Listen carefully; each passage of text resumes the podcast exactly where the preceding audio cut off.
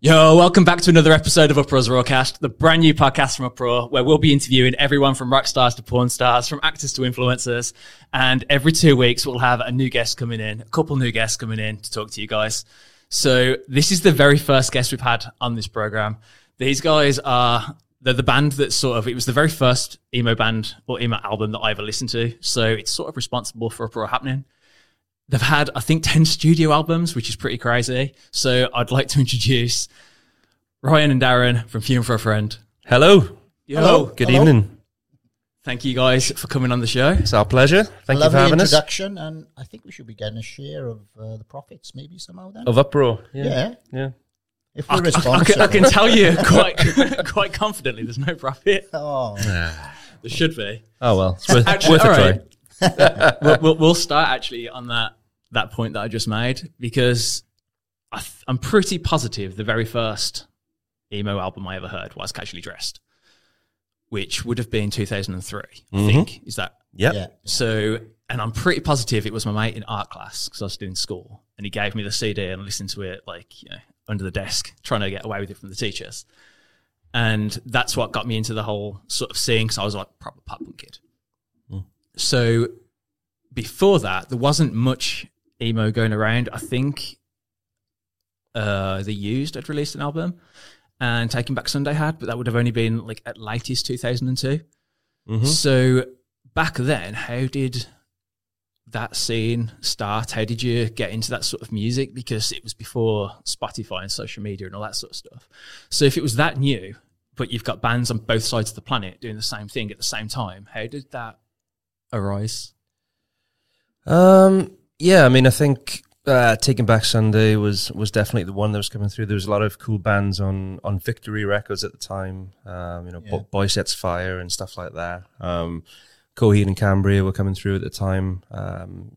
Well, I mean, they're still going strong, but um, I think it was a mix between um, you know, some of us were into that particular scene. Some of us were more into the metal side of things. Some of us were more into the the punk and hardcore side of things. But I think it was that particular um, emo scene, if you like, that was the one thing that connected us that we were all into and we all liked at the time. Because Yeah. at the time, it wasn't even emo. Like, Hmm. No, I, I think it was just kind of a bit of a, f- a bit of fresh air in, in terms of music, you know, coming Yeah. through. That, like Ryan said, there was there was kind of um, some comparisons, slight comparisons to a lot of other bands we were listening to, but maybe not amalgamated as such, you know. yeah, totally. Because, I mean, for me at the time, I was into pop punk and it just made you a grebo. Mm. Like, there, there was no sub, there weren't emos and pop punk kids or metalers. It was just you're a grebo or you're a chav. Yeah, Like, Yeah. one or the other. Yeah. But yeah, so following those years by sort of 2005, I think that's when the emo coin had been termed. Term Yeah. been coined. Yeah, I, I- I guess I guess bands were just tapping into the more melodic side of things because we'd all been in bands before in the South Wales area in heavier bands, you know, um, just hardcore style or metal bands or whatever. But but when all this cool melodic stuff was coming over from the states, I think that was well, it was two things. I mean, it was the melodic stuff coming over from the states, and then it was the fact that we found someone who could actually sing, which was quite rare at the time. It was. Uh, looking back, it, it was it was like gold dust trying to find a singer who could actually sing. You know, the, the, there were singers who you could get away with it in the studio. You could auto tune them, and it's like, oh, okay, it sounds all right on record. But then you get on the stage, and it's and it's you know it's just sort of fall apart. But um, but yeah, you know when when Matt um sort of came out of the woodwork, sort of thing, you know, because he was a guy who we knew from going to hardcore shows and stuff. He he used to write his own fanzine called Third Engine, and he was sort of that guy with the backpack selling fanzines. And then all of a sudden, when it transpired that he could actually sing, it was like, oh, okay, well, you know, we can we can play all this heavy stuff, and we're all from heavy backgrounds, but here's someone who can sing, so let's try and write some uh, melodic stuff for him to sing over. And I think that was the the genesis of it, really.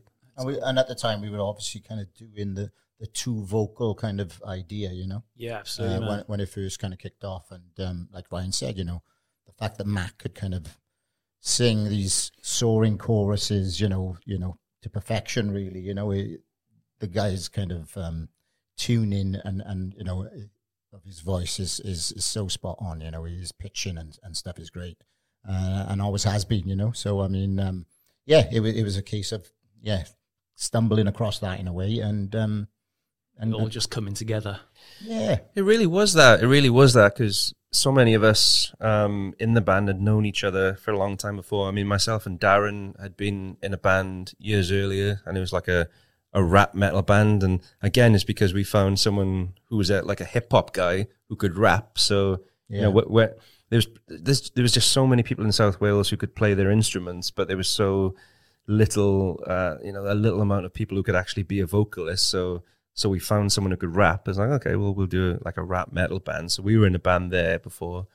Um, and then, you know, we, we knew Chris from, from way back then from being, just being at shows. And, and that was a thing. We just never had that singer really. And, uh, that was the final piece of the puzzle then. And, um, that's why we weren't just doing hardcore or metal because we found someone who could actually fit this, you know, like I say, the final piece of the puzzle. Yeah, absolutely, man. And there's so many bands that actually came out of Wales. Like Mm. there Yeah. seems to be more, at least in this scene, more bands coming out of Wales than everywhere else in the UK.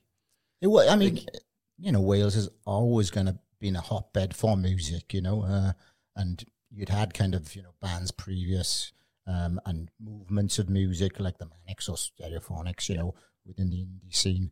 So, I mean, there, there's always been bands there, um, and there's always kind of been a hotbed for plenty of bands.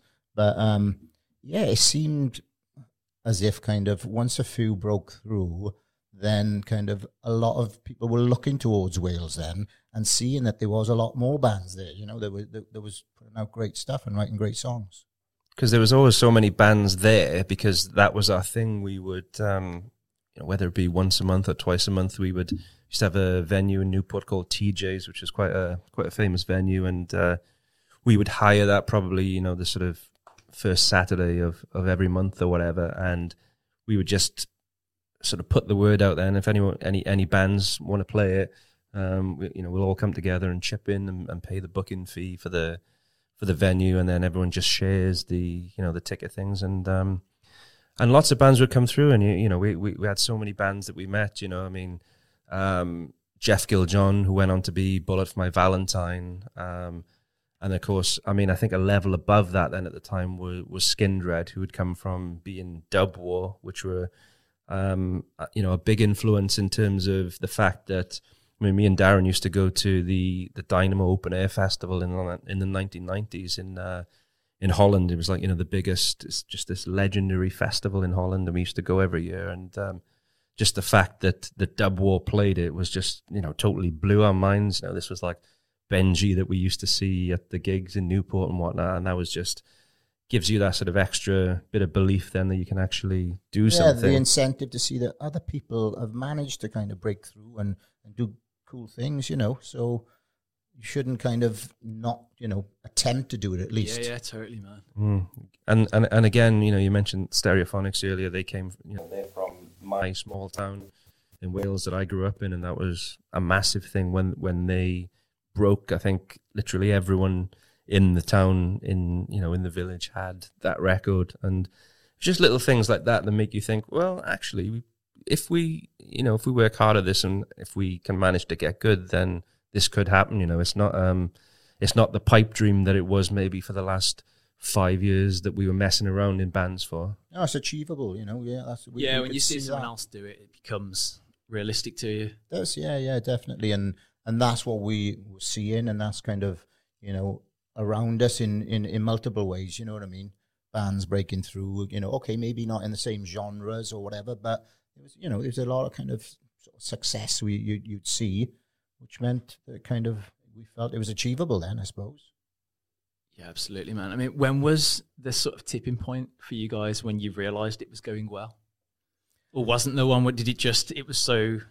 did- It- was there a point where you just like, "Fuck, man, this is happening"? Well, for me, it was kind of from the outside at the start because the band I was in another band at the time, and um, and and Funeral had done an EP, uh, recorded like a well, it was a demo, and and that got sort of signed then to to, to like a small Welsh label, and even that was like, oh wow, that's cool that they've done that. Um, and then you know Darren was in the band, so I was like, oh, amazing. And um, and then when their drummer left, then and um, and Darren asked me to come and um, I think I was filling in for. I think that's what it was. I was I was filling in for a Radio One live session. Um, Yeah, helping us for that and, and maybe a show as well. yeah, there was there was a Radio One live session and there was a show supporting Hell is for Heroes. Um, and then both of those things to me were like, wow, you know, that's the two biggest things that I've done is like a recording a, a studio session for Radio One and then b playing a show with Hell is for Heroes. It's like, wow, yeah, that's so from the outside for me that was like, oh yeah, I'll do that. That's cool. And then when I actually sort of got there and started rehearsing with the guys and and and they were telling me about the the cool things that were happening. You know, there's like, oh, this label has been in touch and this agent has been in touch, and it's like, wow, that's that's pretty cool. And, and so we did those two things and um, a couple more things, and I got asked to join permanently, and then. Um, I guess from there, what came next? What was the what was the thing then that blew our minds? I don't know. I think it, it was mainly, I think, from that it became the amount of labels that started showing interest and would be calling this little label that we attached to at the time. And you know, there was kind of Sony from the states would kind of call, and you know, and and and, and you know, good number of major labels, but also some pretty big independent labels as well. You know, and um, and I think that transcended then into a situation where we started creating more demos to begin with to, to kind of give and send out to some of these labels uh, to keep their interest sort of peaked. Um, and then it went on to a situation where we were doing a showcase up in London for, it must have been about 25 labels, kind of, we did mul- multiple sort of um, runs through our our kind of six song set or whatever for about four labels at a time or whatever, wasn't it? Mm. Took up most of the day in this little um, sort of grungy sort of looking Putney rehearsal studio. Nothing like these cool rehearsal sta- studios, you know. But um, yeah, but it, that you know, when all that was happening, that was where, for myself anyway, personally, I started to think, wow, this is kind of, you know, really kind of going somewhere and, and is, you know, it was amazingly exciting, obviously. Um, but that was the, the realization, I think, that it seemed like kind of things were kind of, you know, happening, I Yeah, guess. That's awesome, man. I think it's like it's cool if you can pinpoint a moment because then you've got that specific memory of just excitement. Like that's that's what makes it worthwhile in it. So Definitely, yeah. definitely. And I think, and I think from there, then with uh, certainly myself, I think all of us is when the management thing started coming around, and um, and uh, we played a show. There was it's called the Kerrang Weekender. Um, you know, they, they only had it a couple of times. It was down in on the coast in Camber Sands. It was like in a essentially it was in the Butlins like Yeah, holi- yeah. holiday camp. Um, but we got invited to play there, which which was which was a huge deal because there was loads of cool bands playing. But um, some for some for some reason Iron Maiden's manager was there, and uh, Rod Smallwood, who's you know a super well known um, and respected manager, and I don't know how or why, but he, but he saw our set and, and loved it then, and um, he was at Sanctuary Artist Management at the time and managing Maiden and all sorts, and um, and then he was working with a, a gentleman named Craig Jennings, who I'm sure you know, um, you know, Craig from well. the yeah, you know, from the Birmingham area, and he said, you know, you need to go and check out this band, and uh, he started calling us Mini Maiden, which was, you know, no no pressure. Um, and then yeah, w- once we got involved in all that, then and um, I remember we went to we went to sign our management deal at their offices, and um, and on on on the same night we we got invited to to tour Europe with with Iron Maiden, which was like just us and Maiden. That was the bill, and and you know that was just completely mind blowing for us. Oh, you know, absolutely, yeah. just uh, our favorite our favorite band growing up essentially and and, and to have that to have that you know that almost that seal of approval and to feel welcomed into that amazing fraternity was just uh, pretty mind blowing honestly yeah, that's pretty incredible, man. Yeah, yeah, it was. You know, it, it you know, it was, there was kind of many sort of situations and moments, but that was kind of especially for the members of the band like myself and Ryan and, and Chris as well were massive Maiden fans. You know what I mean? It was yeah, it was crazy. And Nicko McBrain coming in after we'd signed the management deal. Welcome to the family, guys. Welcome to the family. Yeah. giving it all that. Just, just so happened to be my birthday as well. I remember, and he's like, uh, "Happy birthday, son! Welcome to the family." I was like, Whoa. Amazing. Yeah, that's that's a big one. That's fucking awesome, man. Yeah. I mean, touching on the management because you've actually been a manager now for quite a few years. Yeah, I think you've yeah. had some pretty successful bands, and you, um, from what I could tell, you moved away from actually playing yourself to focus more on the management. Yeah, yeah, no, I mean that was pretty much exactly what it was. Really, um, it was something that I'd started taking an interest in whilst I was still in the band, uh, whilst I was still playing in Funeral. Um, towards, I guess, you know, around 2008, 2009 sort of time. It was, um, you know, I wasn't. It's not that I was getting bored with being in a band, but I was, I was kind of looking for something else to to do aside from that as well. You know, I didn't want that just to be my like one thing. And I started managing. Um, I, there, there, there were a bunch of, like we said earlier, a, ba- a bunch of cool Welsh bands coming through again.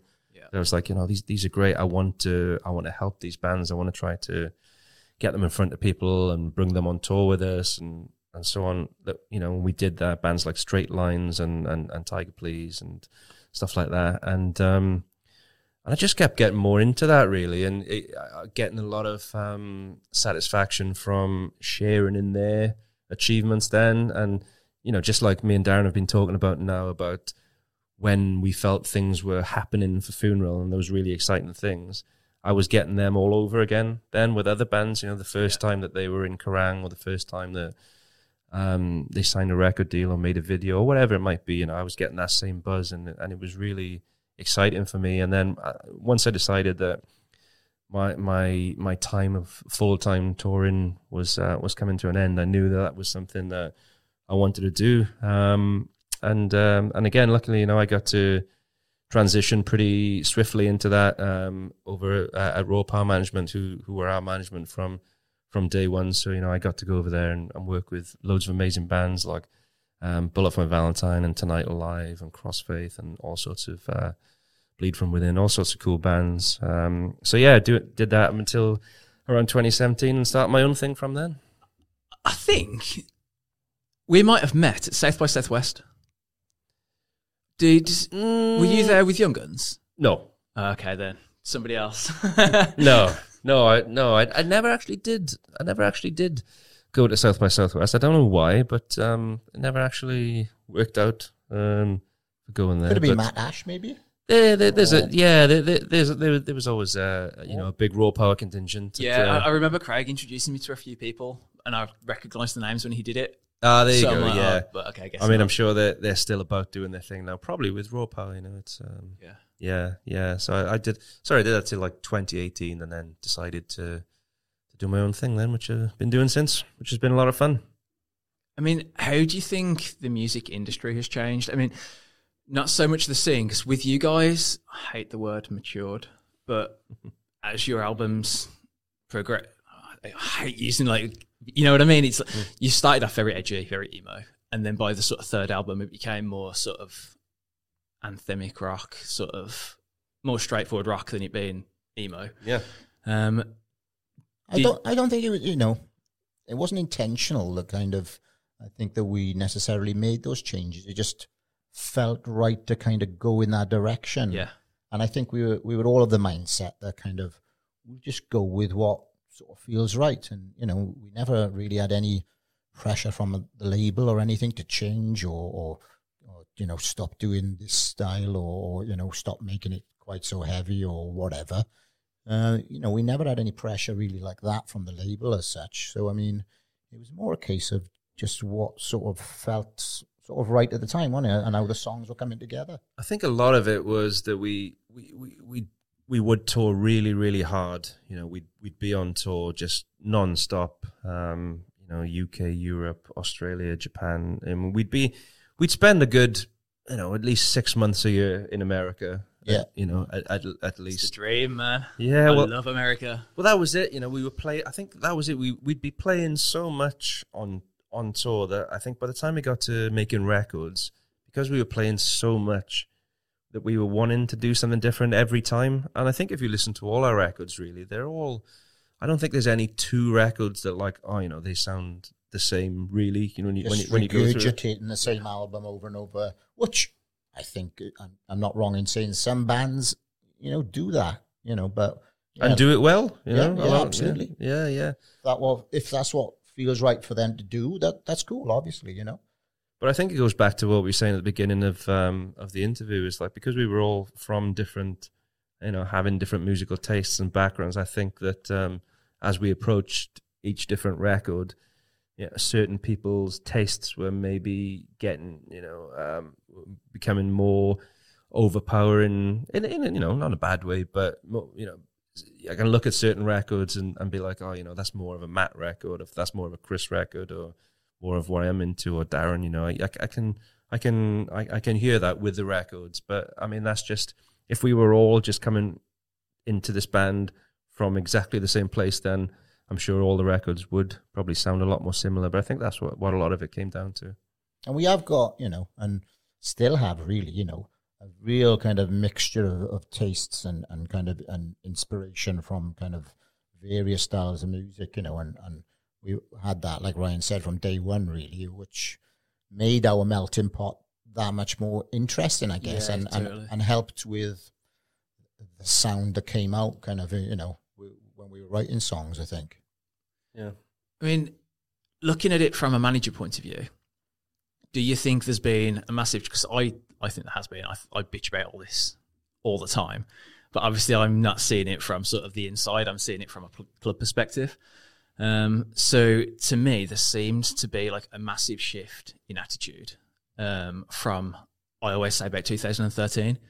So between sort of I mean 2002, which is when I started sort of listening to to music, and 2013, it seemed that there was a lot of positivity in hard work in a band, and bands seemed to recognize it as a, a job and as a career, and the fact that it needed to make money and they needed to like fucking work. And there's a lot of bands that sort of by about 2013 had sort of blown up, become huge, massive sort of stadium bands like um, oh, I'm trying to think now, Fallout Boy, stuff like that. And you could you could really easily see the the work that had gone into it. Yeah. And then in sort of 2013, it seemed to swap and it be that suddenly, if anyone actually put in any work, they became a sellout. Mm. And it sort of seemed to switch to being like, if you're successful, then you're a sellout. Whereas before that, it was if you're successful, it's fucking badass. Yeah. Like that's what you wanted. And I, I seem to, I think that it was like that from sort of 2013 to about 18. And then in 2018, 19, it sort of started to cross back into people wanting to achieve big things again. Um, and I always sort of chalk it up to being that there was a lot of people that were 10 years ago in sort of hardcore or emo bands, left that scene, became rappers, and started moving back into it. And in the rap world, it's like it's all about fucking money and bling and bitches, and yeah, it's it's all Mm-hmm. it's all showboating. Mm. And them coming back into rock seems to bring back in the idea that it's okay to actually work your ass off and be successful.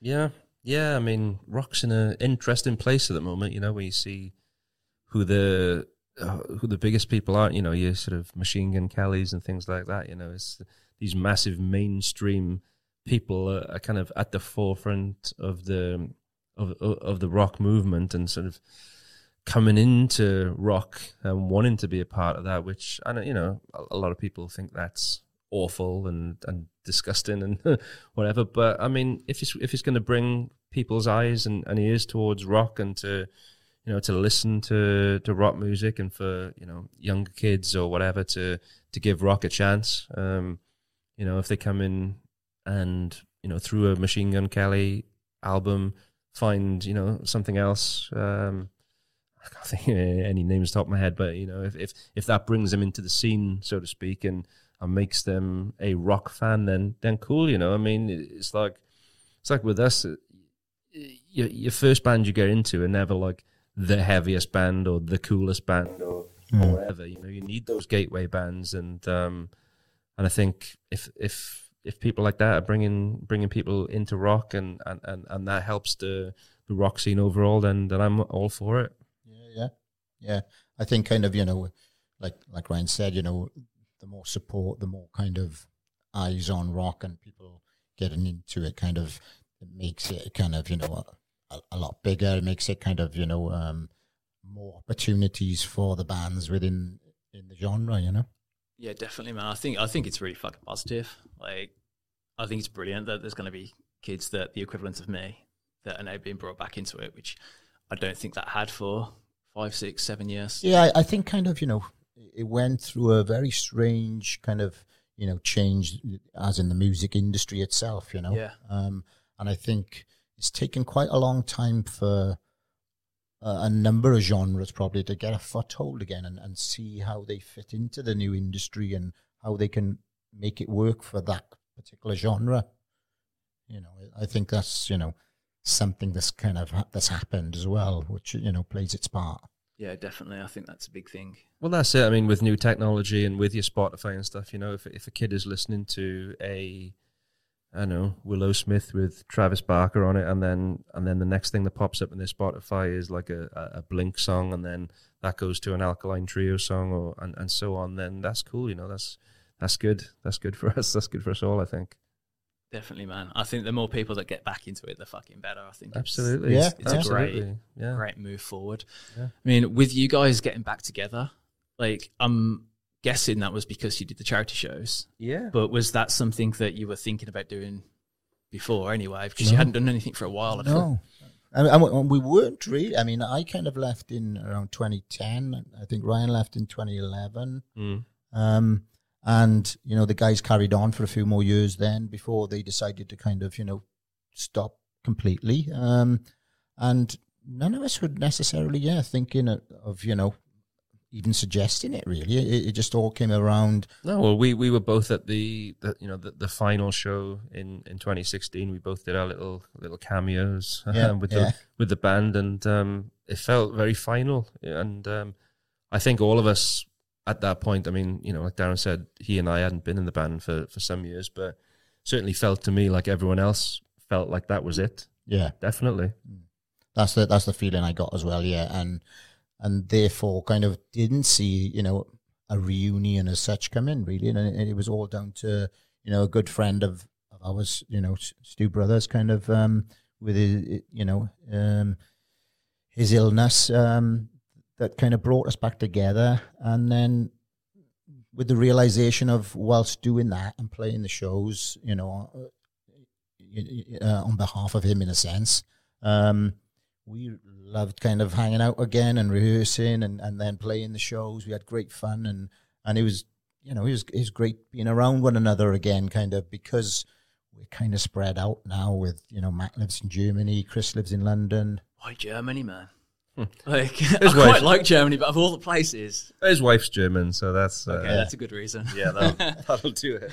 Yeah. But but but that was it. I mean, that was and, and again that was just going to be that. You know, that we, I mean, originally it was going to be two shows, which turned into three, um, and it wouldn't have been any more than that if it wasn't for um, an opportune phone call from from Andy Copping the day after the London show. Um, and then when I saw my phone ringing that day on the way home in the van, I knew exactly what was coming. Um, and he's like, you know, I heard it was amazing yesterday. We'd love you to do download next year.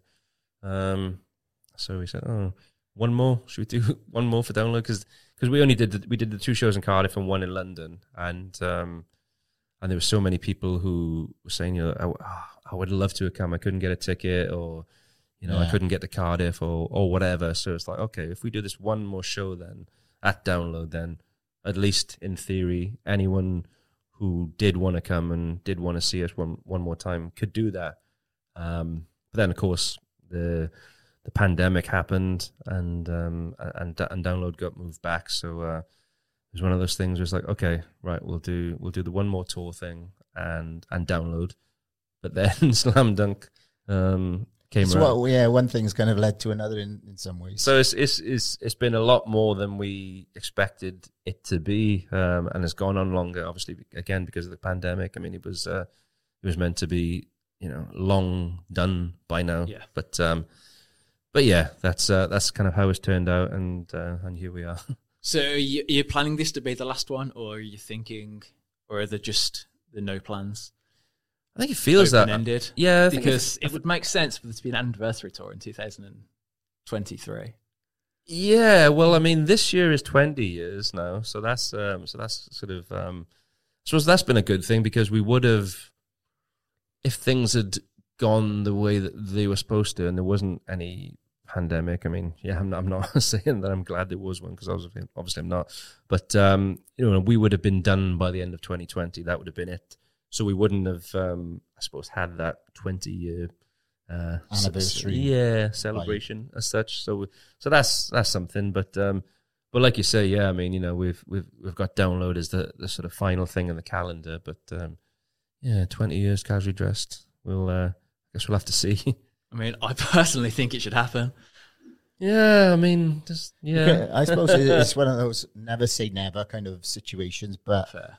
but in some ways, you know, we're not planning anything else. Yeah, and- yeah, of course. yeah. So I think um, I think if we were to do it, it'd have to be, you know, again the reason why we came back is it'd have to be something special. Yeah. I mean, you know, uh, twenty years just in itself is is pretty special. Um, but I don't think we could just do you know a show just at a sort of regular event. It'd have to be something. I don't know what that would be, but um, yeah, Just to create the excitement for you guys for.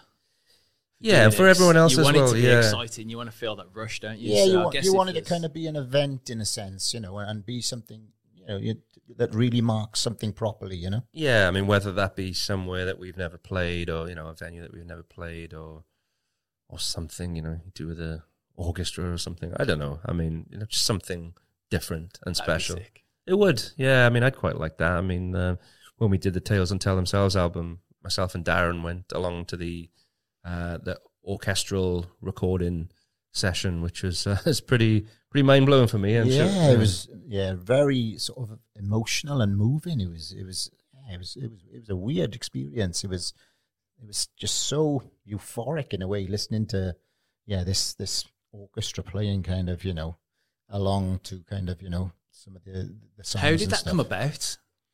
How how did you go from just being like I'm going to smash this out on a guitar to I want an orchestra? Well, I mean, we, we when we were writing that album, um, we were again, you know, looking to do something a little bit different, and um, it was, I guess, well, it wasn't the first time. Um, you know, I'd done some like keyboard stuff on the album because I'd done stuff on on the other records as well. You know, like like Sonny off hours and stuff like that. Um, but um, because we were doing things that were a bit more, um, you know, laid back and not so quite riffy and um, and whatnot. There, was room for for putting stuff on top. So you know, I was doing some of that stuff on piano and uh, writing some little things. You know, just just really basic stuff. Um, and and then I think it, it sort of started really with you wrote and and and did it like a demo of um like an intro really to the album it was Yeah. meant to be, and then I put some guitar melodies on top of what you put on keyboards on it, and when we went into pre-production with Gil Norton, he heard that and was adamant that we should turn it into a song, yeah, and that became into Oblivion. yeah, And because of what Ryan had put down keyboard wise with the strings and stuff like that as as the intro and this guitar melody had played over the top, it kind of it felt like it warranted real orchestra, you know, to to you know r- sort of resemble what kind of Ryan had, had done on the keyboard in a sense, but obviously on a on a on a much yeah. Well, well bigger yeah, scale. on, on a crazy on a crazy scale. Yeah, because Gil, um, you know, we were working with Gil, who's from a much more rock background. You know, he did like the Color and the Shape by Foo Fighters and like Futures by Jimmy Eat World and lots of Pixies records and stuff like that. So it was like, you know, that's the type of record that we wanted to make, uh, rock record. And um, and as Darren said, when he heard that what was just going to be an intro to the record, which was that you know beginning of Into Oblivion, and he's like, you know, we've got to do something with this. We've got to make something of this. And um, he'd worked with a string composer named Audrey Riley, who'd um, she did all the strings to like Smashing Pumpkins, Melancholy, and the Infinite Sadness. You know, like Tonight, Tonight, and all that sort of amazing stuff. And um, Feeder and, and Fe- a few others. Yeah, like you know, like just the way I'm feeling by Feeder and like Muse, you know, a bunch of Muse stuff. So she came in and um, listened to everything, and she put these charts down, and she went away and she came back with these sort of like demos that she'd done on keys, which were like, oh wow, you know, it's mind blowing. But to actually go then and see it done like real and, and watching it with Actual instruments, orchestral instruments. yeah, with this massive orchestra, and it, it was just like completely mind blowing watching it. And not just that as well. I mean, we had all these other extras like um, the the sort of the choral vocal thing you hear. You know, that's the that's the group that did all the Harry Potter soundtracks and stuff as well. Yeah. Awesome. Which, which was That's pretty cool. which was mental. And and then we had this guy then come in on on percussion, this percussionist, and um, I think I think he was on Portugal or something, wasn't he? Yeah, he's he's Portuguese guy, and and then we were to find then he's like, oh yeah, I'm the percussionist for the Rolling Stones. I'm like, oh shit, okay, uh, yeah. And he's like, and he's, I was like, oh, he's like, he must be a pretty well known guy. And then goes like, oh yeah, yeah, he's one of the uh, judges on the Portuguese um, like uh, X Factor. I was like, okay, weird. So so he was literally he was just he was sitting in there in in the room on a chair and he was like sort of surrounded by all these different instruments on the floor, and he just had like a big Cuban cigar and a, and a head headset, and he and we'd play something, and he'd be looking around on the floor, like, okay, yeah, pick this up, and he, I'm playing away and start doing all this stuff, and it was just, just absolutely mind blowing. Whilst he still had this big fat cigar in his in his mouth, and he was just doing this stuff, so cool. Awesome. I love that. I like you like it when you've got some really random fucking situation and you Oh, sort yeah. of stood there and part of you's like, what the fuck is going on? And then part of you's just really appreciating it. Yeah, like- yeah. I had this really bizarre one. Uh, it was at South by Southwest, and we were staying. There was a guy I can't actually fucking remember his name, but he had started a record label. He was a multimillionaire. His wife was basically part of the family. I think they, they were the sixth richest family in America, Yeah. And she was just like full blown fucking hippie. And he came from just the absolute redneck. Have you ever watched that program Duck Dynasty? Yeah, right? he was like someone off Duck Dynasty, and they just, I guess, met, fell in love. Like he was massive into his bands, like wanted to be a rock star, and they brought this studio that was like a really well known studio in Texas, and they'd redone half of it, so it was, you know, fucking multi million pound refurb, and then half of it they just hadn't bothered. They'd just sort of been like, eh, fuck it, it's effort. And it was just like left almost half derelict. And we'd gone back to hang out with him. So it was me and my dad. I think, have you met Roy? No, I haven't yet. No, You'll, you'll get to meet him later. I hope I do. Yeah, good. but it's the, the, there's me and Roy. I'm stone cold sober because I'm driving. And we've gone to the studio. It's about 3 a.m. And there's him, there's his wife. And then there's these two dudes there. And I don't remember what their names were, but the one guy had just wrote like Lady Gaga's number one hit, and another guy had wrote one for like Bruno Mars or something. With so they, they were really young. Each of them were about 19, and so they just they were hanging out. They were just loving that. You know, rich guys were yeah. paying them to get fucked up. And this dude sat just absolutely fucking wrecked, really lit, uh, every fucking drug you can imagine, all the drink. He was fucked off his face. Sat in the middle of this derelict room with his legs crossed and a pheromone. Doing these two dudes that were like trying to play piano alongside him, like accompany him, but they couldn't because you can't really accompany a fucking pheromone No, it's kind of all over the place. and and his wife just danced barefooted around him, like so sort of you, you know how like you see like pixies dancing in the woods. Yeah, It was yeah. that sort of thing, and I was just stood there sober watching it, being like, "What the fuck is going You on?" You can't be watching that sober. Yeah. Like- That's already like it's That dis- sounds bizarre. yeah. disorientating to me just hearing about it. Yeah. It was it was nuts, man, but it was cool. Oh, Some sort of you crazy, do. You, you get those weird. Yeah. crazy dream. You sure it was real? I'm I'm pretty positive. I got pulled by the police on the way home, so Oh right, yeah. So I was I was pleased pleased that I was sober. yeah, yeah, yeah. Good But getting back to you guys, I love Southwest Southwest. yeah, strange Um, place. with the the tour that's coming up because you're playing songs from the the first three albums how did you pick those songs are they ones that they're just the hits that you think people want to hear or they're your personal favorites are you just doing what you think's going to be fun like Yeah, I think is it going to change are you going to do different songs on different days or maybe. have you not even picked Not really. You haven't got a, a, an absolute set in stone set list. Yeah, I don't, um, I think a lot of them have proven themselves over the years to be, you know, really big songs that kind of, you know, um, and that, that work great live. Um, but there are definitely some in there. I think they're kind of a band favourites and, and uh, you know, some of our favourites for sure. Yeah. I mean, we, we we played those songs so many times and for so long that you know we, we get to know which ones work. You know, I mean, it's the same as yourself when you're DJing or wherever. You know, you, know, kind of know the the songs that work, and you sort of trial and error. One week you try something else, blah blah blah. I mean, through, through all the gigs we've we've we've played, I mean, we get you get to know which ones are the ones that always hit. But um, I mean, it's in, in saying that, I mean, you know, if it does end up being the last thing we do, then it, it's nice as well to play some songs that maybe you haven't played in a, in a really long time, just to just just for fun, I suppose. I mean, there's al- there's always some people in the crowd wanting to hear the um, Obscure the B-side. deep cuts and the B sides and stuff. Yeah, we always get that. Oh, play the B sides. Everyone loves the B sides. So there Yeah. you go. We'll see. Throw a few in just to, to please them. Yeah, why not? Why not? Yeah, keep 'em- keep them happy. Awesome. I think we're just about out of time. Yep. I'm getting I'm getting the nod. Okay. So, awesome guys. Thank you for coming in and talking to us. It's been fucking awesome. Yeah, pleasure, here. man. Thanks Thank for you. having us, man. So follow these guys on Instagram. Make sure you're at their tour.